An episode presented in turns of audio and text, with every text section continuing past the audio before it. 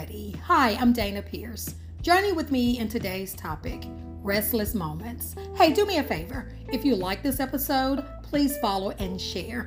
Quick note all new episodes will be posted on Wednesday at 5 a.m. Central Standard Time. Let's get started.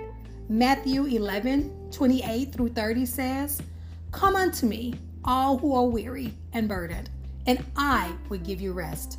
Take my yoke upon you and learn from me, for I am gentle and humble in heart, and you would find rest for your souls. For my yoke is easy and my burden is light. We experience moments when we are restless. Those moments may come unexpectedly. The moment of restlessness can appear during the day or late at night. Do you ignore those moments?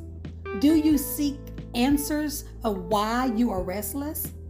It could be a moment of uneased feelings or disturbance of thoughts that we cannot shake off. How do you handle those moments? I know those were a river flowing with questions. Just a few more. Does every restless moments require our attention? It would not hurt to get in tune to figure out why we are restless. There's definitely a reason of a restless moment.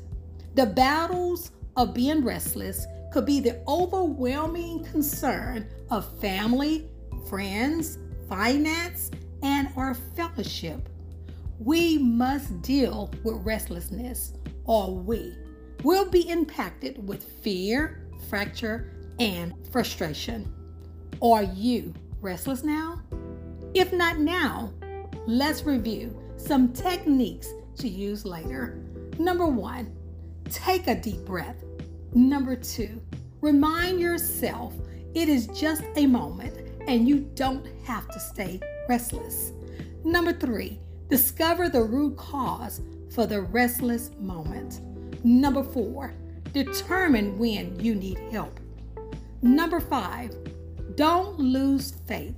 Keep praying and speaking positively to yourself. I personally experienced moments of restlessness. Did I recognize the moment? Yes, yes, I did. However, I refused to remain submerged in that moment. If it was something that I could have changed, I did.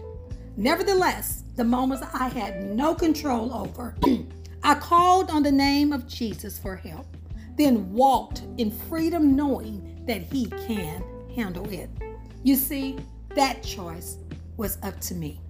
So tell yourself to let go and let God and allow Him to do what only He can do when you have done all that you could.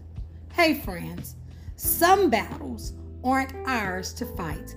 As soon as we realize it, we can rest peacefully release being restless, and implement the reliance on Jesus. We cannot solve everything that happens in our lives. So let's learn to be still and trust God even in our restless moments. He will work it out. Thank you so much for listening and have a great day.